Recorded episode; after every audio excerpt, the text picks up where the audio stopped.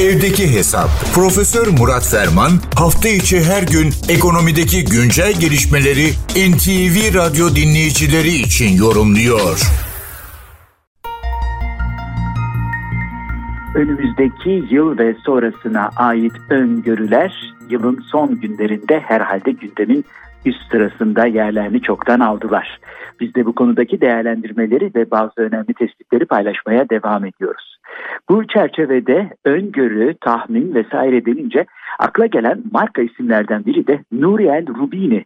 Profesör Rubini 1958 İstanbul doğumlu daha sonra Amerika'ya hicret ediyorlar zaman içerisinde. New York Üniversitesi'nin önemli profesörlerinden bir tanesi Doktor Kıyamet olarak tanınıyor.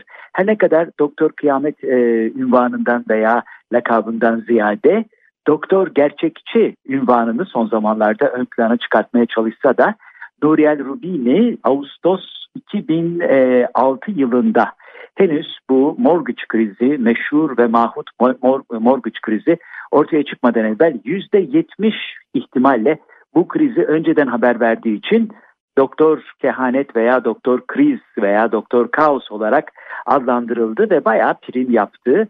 O günden bugüne bütün sözlerine önem verilen bir kişi. Kendisi şu anda biraz rolantide ve bir yatırım danışmanlık fon şirketinin başında. E, ama netice itibariyle e, bakıldığında gerçekten hani e, önümüzdeki döneme ait kötümser veya e, karamsarlık hanesi dozu yüksek senaryolar söz konusu olduğunda Rubini hem hemen her zaman her daim ön planda yer almaya devam ediyor. Nitekim diyor ki 15-20 yıl içerisinde perişan olabiliriz. Gelecek pek de iyi değil. Nitekim kitabının adı da Mega Threat.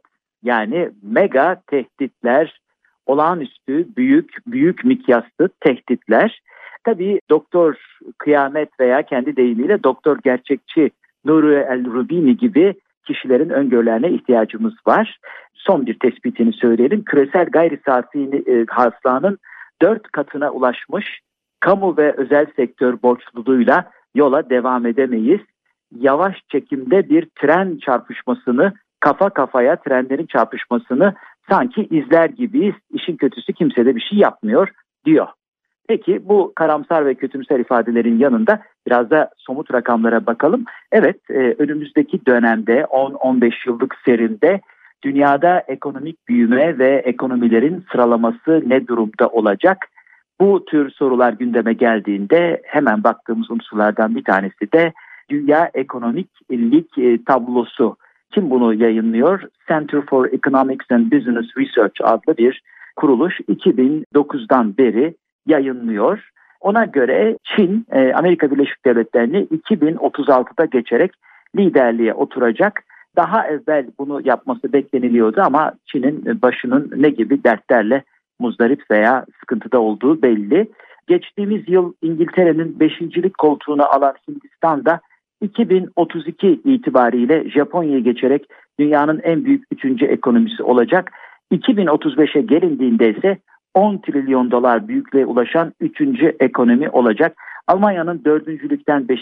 sıraya düşeceği, Fransa'nın 7. sıradaki yerini koruyacağını, İtalya'nın 10. sıradan 12. sıraya gerileyeceğini, Güney Kore'nin bir gelişme kaydederek 13. sıradan 9. sıraya çıkacağı, Brezilya'nın ise daha iyi bir e, performansla 12. sıradan 8. sıraya e, çıkacağı söyleniliyor. Bu çerçevede Rusya Batı yaptırımlarına rağmen 2021'de 11. sırada 2022'de 9. sıraya yükselmesi ancak 2037 itibariyle tekrar 14. sıraya gerilemesi düşünülüyor. Gelecek 15 yılda yani 2037 yılı sonu itibariyle an itibariyle 100 trilyon doları gören küresel ekonomi hacminin iki mislinden fazla büyüyerek 210 trilyon dolara doğru yükseleceği de söyleniliyor. Bun, burada 2037'de yani önümüzdeki 15 yıl içerisinde küresel gayri safi yurt içi hasılanın zenginliğin üçte birinden fazlasının Doğu Asya ve Pasifik'ten geleceği Kuzey Amerika'nın 2022'de %27 olan payının 15 yıl içerisinde %23'e gerileyeceği de öngörülüyor. Peki Türkiye için e, öngörüler ne?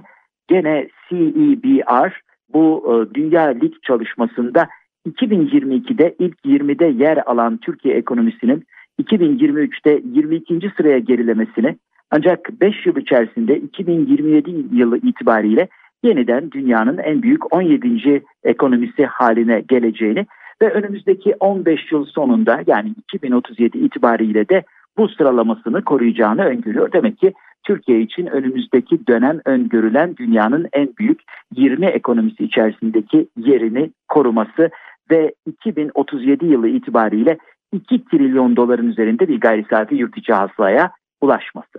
Evet öngörüler, tahminler ne onlarla yapabiliriz ne onlarsız. Bu bakımdan en kötü tahmin ve öngörü bile hiçbir tahmin veya öngörü olmadan yola devam etmeye evladır. Bu genel bilgi paylaşımı ve değerlendirme çerçevesinde değerli dinleyenlerimize katma değeri yüksek ve yüksek katma değerli bir gün diliyor. Huzurlarınızdan hürmetlerle ayrılıyorum. Profesör Murat Ferman'la evdeki hesap sona erdi. Kaçırdığınız bölümleri www.ntvradio.com.tr adresinden dinleyebilirsiniz.